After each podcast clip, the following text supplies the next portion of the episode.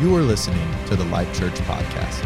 To learn more about Life Church, including our gathering times at Fishers, Eagle Creek, Noblesville, Pendleton, or our Life Crew online, visit us at lifechurchin.com or follow the link in the description. Today's talk is from Pastor Nathan Peternel. Well, good morning, Life Church. How are you? Good to see you all. Well done bringing all your friends. You know, people would ask, I, I, hear that you are a Pentecostal church. Does that mean that you handle snakes? And I would, I would have said all the times before, no, we don't do that. But now Mike has ruined that too. So, um, it is so good to have you. I want to welcome our online campus, and I want to also welcome all those of you who are first time with us on Channel 40 and uh, Life Church. Can we welcome them? Isn't it great to have them with us today? Great to have you. And by the way, if you want to tell us you're out there, you can text the word guest to 317 961 8330. Just let us know you're out there, and we would love to be able to connect with you, pray with you, resource you. Uh, God bless you. We think that God's got something special for you today. Here at Life Church, we do something called expository preaching, which, if you're new with us, it means that we let the Bible set the diet rather than whatever the preacher wants to talk about. And uh, we find ourselves today in 2 Samuel chapter 3. So I'm going to let you guys go ahead and turn there, 2 Samuel chapter 3. And while you're getting there, let me tell you a story. Whenever I was about 16 or 17, any 16 or 17 year olds in here? You can raise your hand. Okay, we got some. Yeah, I see them all around here. 16 and 17 year olds. Uh, when, I, when I was that age, I had a, a, youth ministry. There were about 100 of us in the youth ministry at South Hills Assembly of God in Western Pennsylvania, where I'm from. And uh, I had a friend who hung out in our group, and his name was Tim. And uh, Tim was there all the time. Um, he didn't come from a church background, he actually got saved uh, through somebody inviting him. He got saved, and then he was there. He was a part of our group and really growing. But then something happened in his life. He started to miss more and more. And I, I got wondering, well, where's Tim? I mean, he's always a part of our group. Where is he? And it was told to me by another friend that he had started dating an unsaved girl. And uh, you know, of course, we all knew that we weren't supposed to date girls that weren't saved. That was a no no. Um, and so we, uh, you know, just kind of looking for him, but he would just start coming less and less and less. And um, I remember that a number of months had gone by, and I looked at my friend Jeremy and I said, Jeremy, where is Tim? He says, Look, it's, it's, that, it's that girl. She's dragged his heart away. And I said, I need to go say something to him. And he, he said, Oh, Nathan, just before you do that, just know he, to- he told me that the next person who comes to talk to him about his unsaved girlfriend, he's going to punch him in the face. I said, No kidding. He goes, Yep, he's going to punch him in the face. I go, Oh, well, maybe I might not go talk to Tim about that. I didn't. Months go by, and I finally run into him in my town. And when I ran into him, I said, Tim, how are you, man? I said, We have missed you. Like, what happened? He said, Nathan, I started to date a girl that she wasn't good for me. She, she didn't know the Lord. She drew me away from God. I just quit coming, and it was bad. I said, Tim, I, I said, I'm so sorry to hear that, but I was going to come talk to you about that. And, but, I, but I heard that you were going to punch the next person who did that in the face. He said, Why didn't you come? I said, Tim, did you miss the part where you were going to punch the next person in the face? He said, That might be so, Nathan, but had you come, I would have listened to you. And I never forgot what he said to me. You see, I'm, I'm named Nathan after the prophet that we're going to run into in the chapters to come. Not today, but in the chapters to come. Nathan, the prophet who stood out and talked to one of the greatest men in the world, the most powerful men in the world at the time, David, and told him that he was wrong, that he was in sin. But in that moment at 16 and 17, I didn't do what my namesake was. And I, I know that in our world today, You know, our world needs truth like never before. You know, truth saves people from heartache, but it hurts to tell. Truth is hard to say, and it's hard to accept. To declare it makes you very, very vulnerable to war and conflict, and yet truth is the only way really to make peace. In the book of Proverbs, chapter 27, verse 6, it says, Faithful are the wounds of a friend, but deceitful or excessive are the kisses of an enemy. Faithful are the wounds of a friend. I know that it's hard to confront people. I actually have the gift of confrontation. Some of you go, that's not true. That doesn't exist. I have it. It means that I'm very willing to do it. Doesn't mean that I like to do it, but God, God gives me an ability to, to bring about peace when I do it in most cases. And confrontation is something that all of us need to learn. We need to do it the right way. We need to make sure that we speak the truth in love, but this is meant to be in the body of Christ. We were meant to tell each other the truth. And as we get into this portion of Scripture, I want you to see that there's some really negative things that are going on that need to be confronted with truth. And you wonder, where are those voices? Go with me chapter 3, 2 Samuel, verse 1, it says, Now there was a long war between the house of Saul and the house of David, and David grew steadily stronger, but the house of Saul grew weaker continually. This is the first verse in the Bible that we ever get the phrase, the house of David. And that's important. In uh, archaeology, there were many people prior to 1993, they were what were called biblical minimalists, and they didn't believe the biblical text. They didn't believe that those people really existed. They, you couldn't rely on the Bible. And they didn't even believe that David was a real guy. And so in there was a, there was a city in northern Israel called Dan, and a tell is a mound. And what would happen in archaeology, a lot of things get covered over by dirt, and you've got to go dig it up. You got to remove the dirt to find the gold, right? And uh, and so they were doing that in Dan, the ancient city of Dan. And lo and behold, as they're out uncovering it, they found a wall, and and and this uh, female archaeologist, she goes by this wall, the sun catches something just right, and she looks down and she sees something kind of kind of shining at her. She looks at it and realizes they have a stone in that wall that's got writing on it. And she cries out, "We have an inscription."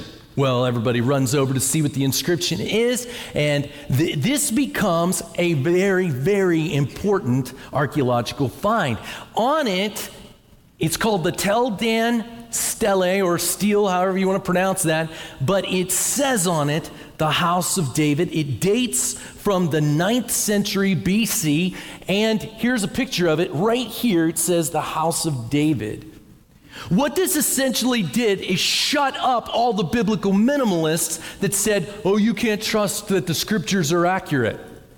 And I mean, thing after thing after thing after thing we find. The Bible tells us it's there. We go looking for it, we find it. It tells us that David had sons. Now, we're going to look at that today in the portion of Scripture. I want to talk to you that a lot of times people want to push down what the Bible has to say, not just in way of history, but in way of wisdom and in way of truth. They, this was the first time outside of the biblical text that we saw that, that name, House of David. And there's a long war between what God has established. I call what God establishes, I call that truth. If it's God's opinion, it's truth. If it's man's opinion, it's religion. It's, it's their point of view. But then that changes all the time. You know, in our world, so many people, they stand on what the world says. They take that as their authority. Do you know that's a religion for them? Lots of people, they, they come up with their worldview from their experts, And, and, and they don't want to see anything through any different lens. I think that the truth ought to speak. I think that we should be grounded in God's word and not in just a worldly wisdom that's deceptive. If, if it is that the wounds of a friend are faithful, but the enemy multiplies kisses, then I, I start to think that the world tells me what I want to hear, but the Bible tells me what I don't want to hear. Amen. But that there's life there. And I think that when it comes to history, we ought to show history, warts and all. I think we ought to have our statues, even though they may not have been to people that we would like today. But those statues were made so we would remember the story of what happened there, remember the times, remember the culture. We should not put away the old because it offends us. We ought to tell the truth. I'm going to tell you some bad things about David, and I love David. David is an awesome man of God, a prophet a king. But he did some dumb stuff. We're going to talk about it. I don't think we ought to whitewash history. But instead, I believe that truth is going to win, and you should always stand with truth. David has become the king of, of Judah. There's another man named Ishbosheth. His name means the son of shame and he is Saul's fourth son, and he is the king of Israel, which, you know, of the other 11 tribes. Only one has followed after David, but God has placed his hand on David. God has placed his calling on David. That's the chosen of the Lord. And there's a man who is the great uncle of Ishbosheth. His name is Abner, and Abner, he has, he has decided to prop up his great nephew, even though his great nephew was a pansy. He doesn't want to bow knee to David. He doesn't want to call David his king. He wants to hold on to power. And so he sets up this other government, which many, many, many people are following after. But David has better men. They're tried and tested in war. They are, they are great veterans. They're hardened in the fight. And they're also, they have this other thing that makes all the difference in the world. It's called the hand of God who's on their side. And so David just kind of keeps increasing. His government is increasing, his army is increasing. When they go out to war, they do better in this long battle that's been with the house of Saul. But he's also increasing his wives and he's also increasing his children. Now go to verse 2. It says, Sons were born to David at Hebron. His firstborn's name was Amnon by Ahinoam the Jezreelitess. One wife, one kid. And the second, Chileab, by Abigail, the widow of Nabal the Carmelitess. Now she's a great gal.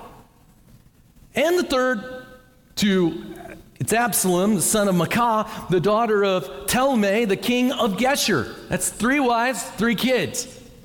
And, and the fourth, Adonijah, the son of Haggith. And the fifth, I can't pronounce, but there's a fifth.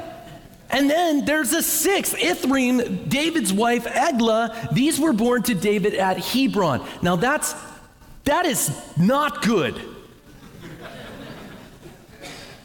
That is not good. You got six women, six children. That rarely turns out good for anybody. Just ask a lot of NFL players who make millions and millions of dollars and somehow end up bankrupt. Why? Because you're you're not to do this. Now just because you see this in scripture does not mean that this is like go try this. Instead, this is much this is God talking about, hey, this is not what I want, but I but I am going to show you I don't approve of this because of the consequences that are going to play out here. Now, we're to have one life. I hope that all of you young people, you don't have to go, hey, you know, I'm really hoping I get my second and third marriage right. What a terrible way to go into marriage. We want you to get your first marriage right. And we want you to stick it out forever, which means you better know that God's telling you to do it. You know, to have two wives is not a good idea. Six? And the truth of the matter, it says six, but in actuality, he's got seven at this point. Now, I have a question Is he allowed to do that? Well, if he would go to God's word and he would read about what it says in the book of Deuteronomy, one of the, the, the, the books of the law, it says, when you come into the land and then you decide that you want a king like all the other nations, God knew all this was going to happen. He says, hey, listen, when this happens, I want to make sure that you pick the guy I chose. So it has to be chosen by God. And I want to make sure that he doesn't multiply horses. Now, it talks about horses before it talks about wives. Lady, that's, ladies, that's not my fault. Okay? It says, don't multiply horses and, and don't go back to Egypt to try and get more and, and, and, and to worry about that. He doesn't want them to fight their battles through military prowess. He wants them to trust in Him to lead them. Depend on me.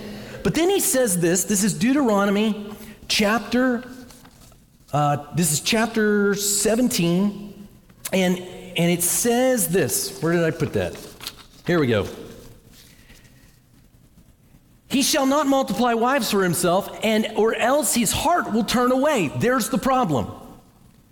Nor shall he greatly increase silver and gold for himself. Now it shall come about that when he sits on the throne of the kingdom, he shall write for himself a copy of this law on a scroll in the presence of the Levitical priests.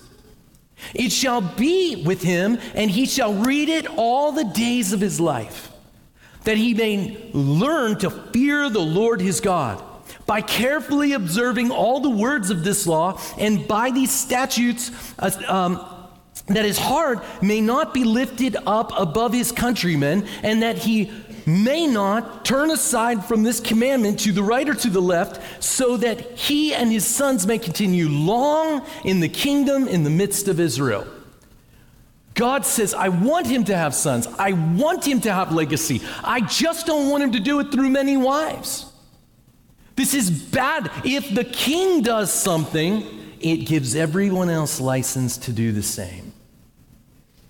That's why leadership matters so much. Could you imagine President Trump or President Biden sitting down to write out the law of God? I think that's what they ought to do day one. They, they're saying things, especially President Biden right now. He is saying things that go absolutely contrary to God's word. And he stands up and tells everybody else if you don't agree with this, you're unloving. Bull. Amen. No. What is loving is to follow what God has said because God knows all things. God knows how things are going to play out. Leaders are to know God's word and they are to they're to walk this out. And David should have a Levite saying, "Sit right down there, young man, and write this out." And so some people say, "Well, pastors shouldn't get involved in politics." The pastor's the Levite. The politics may be the king. Now, king, sit yourself down and learn the word of God. Amen. And I'm going to hold you to it. And if you mess it up, I'm going to make you start over. You have to know God's word.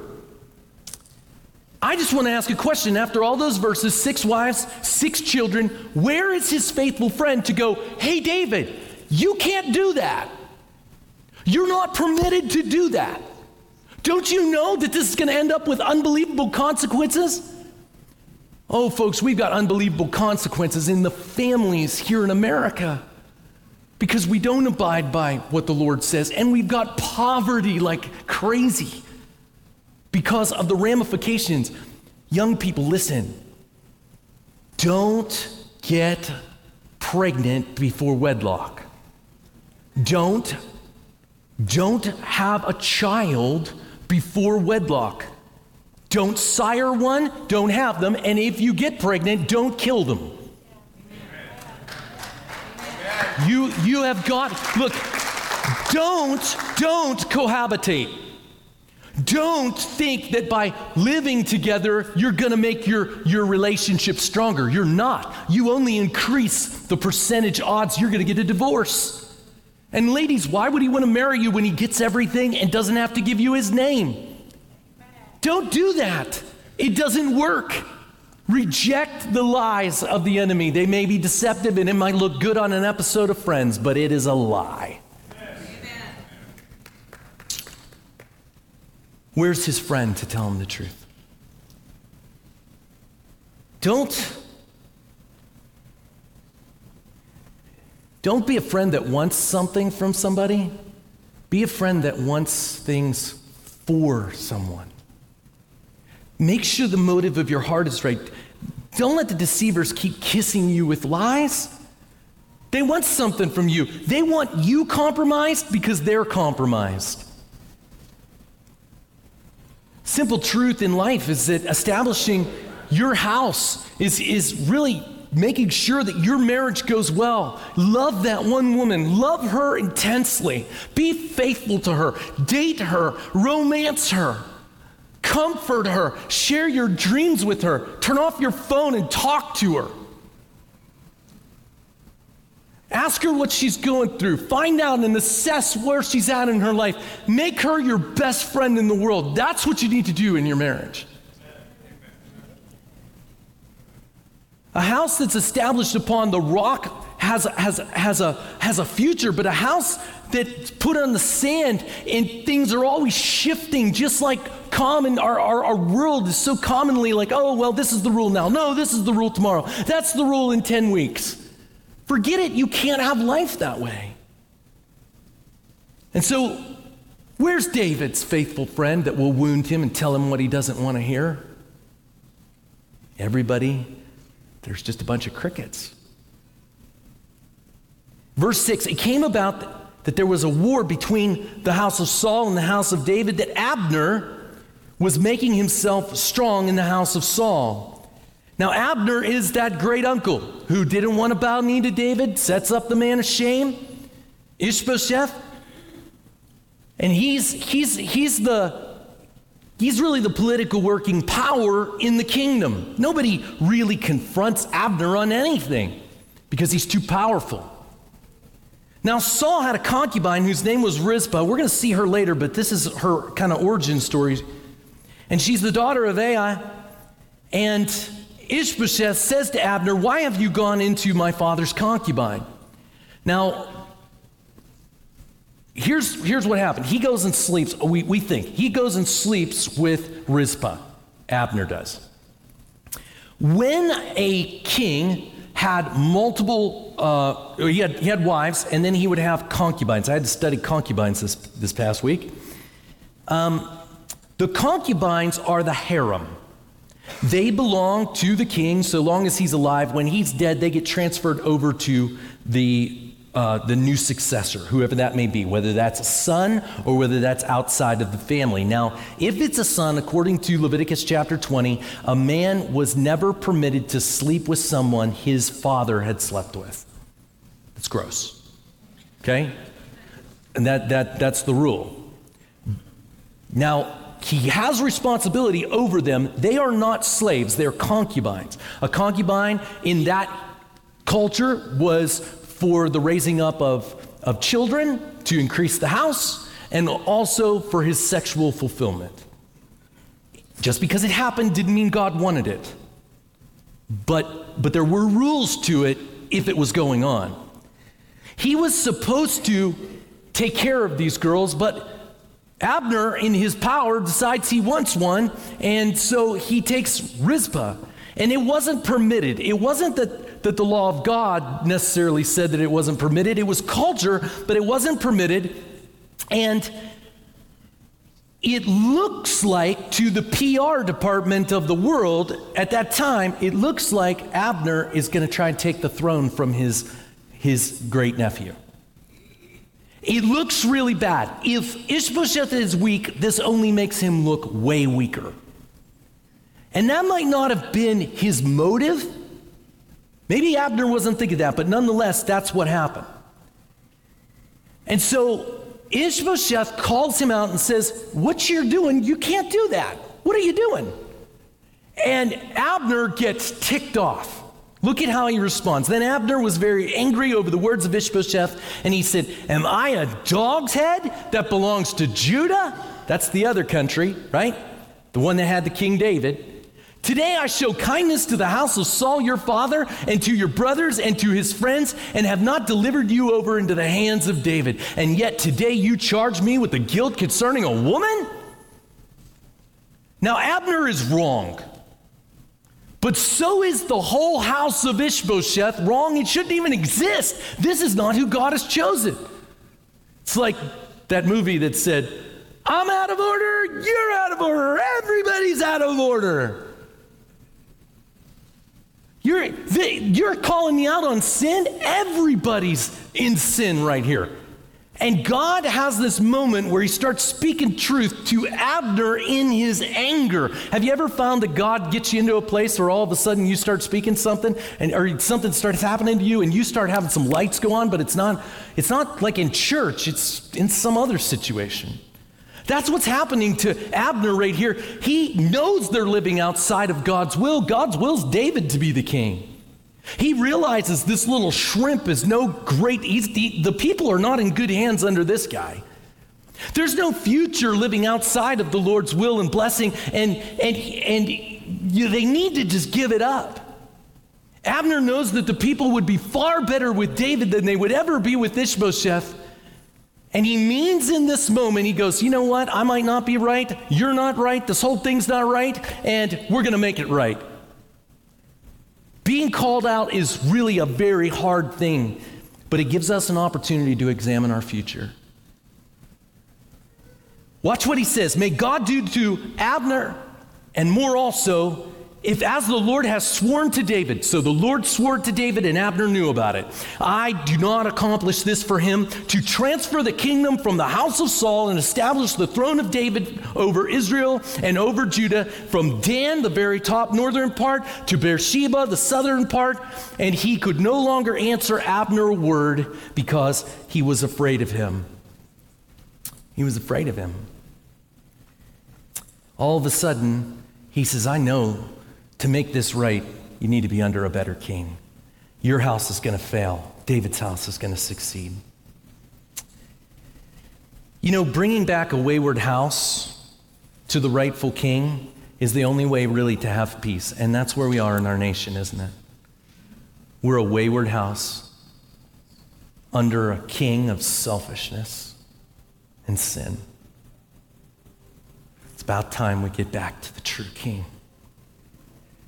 Maybe Abner's concerned whether he'll be a low guy in that house, but it would be better to be a humble man in a great house than a great man in a house of shame. And I want you to think about the fact that Jesus is the rightful king of America. And our house has been at a long war with him.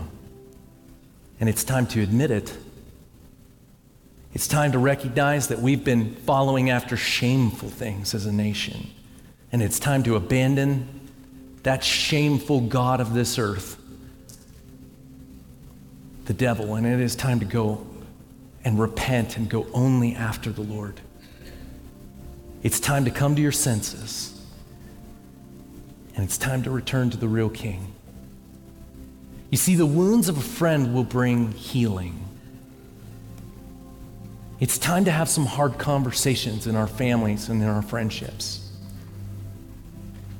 Especially when those hard conversations are pointing to Jesus.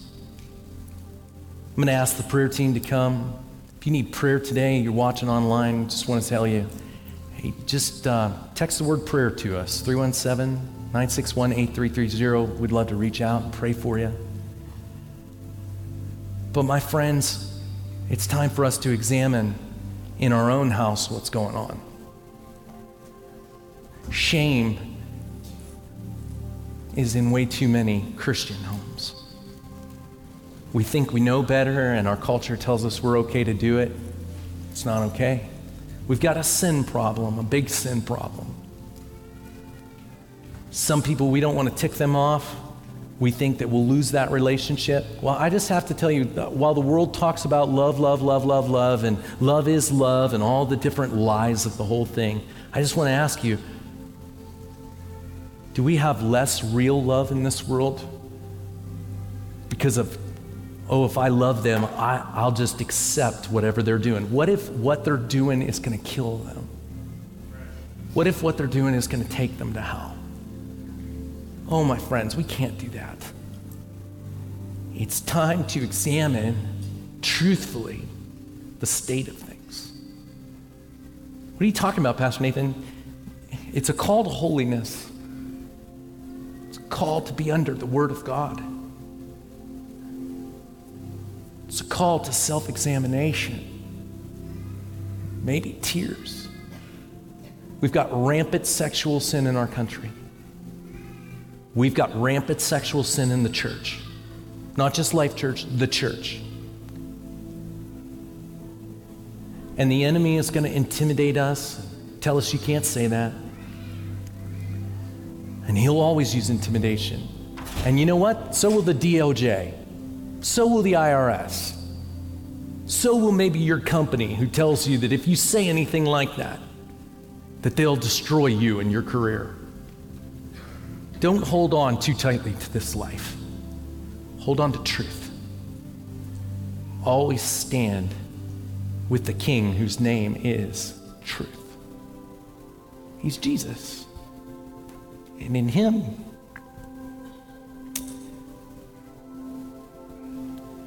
you will never be ashamed. Would you bow your heads with me? Heavenly Father, I pray that you would convict us by your Holy Spirit Lord, we love you. Forgive us of our sins.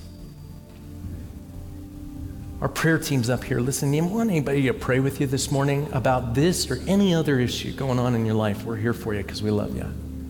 Come. Just respond to the Lord. Some of you right now in this moment, the Lord is speaking to you about a friendship where He's saying, I need you to wound that friend. Because if you wound them, I can heal them. I want you to wound them for me.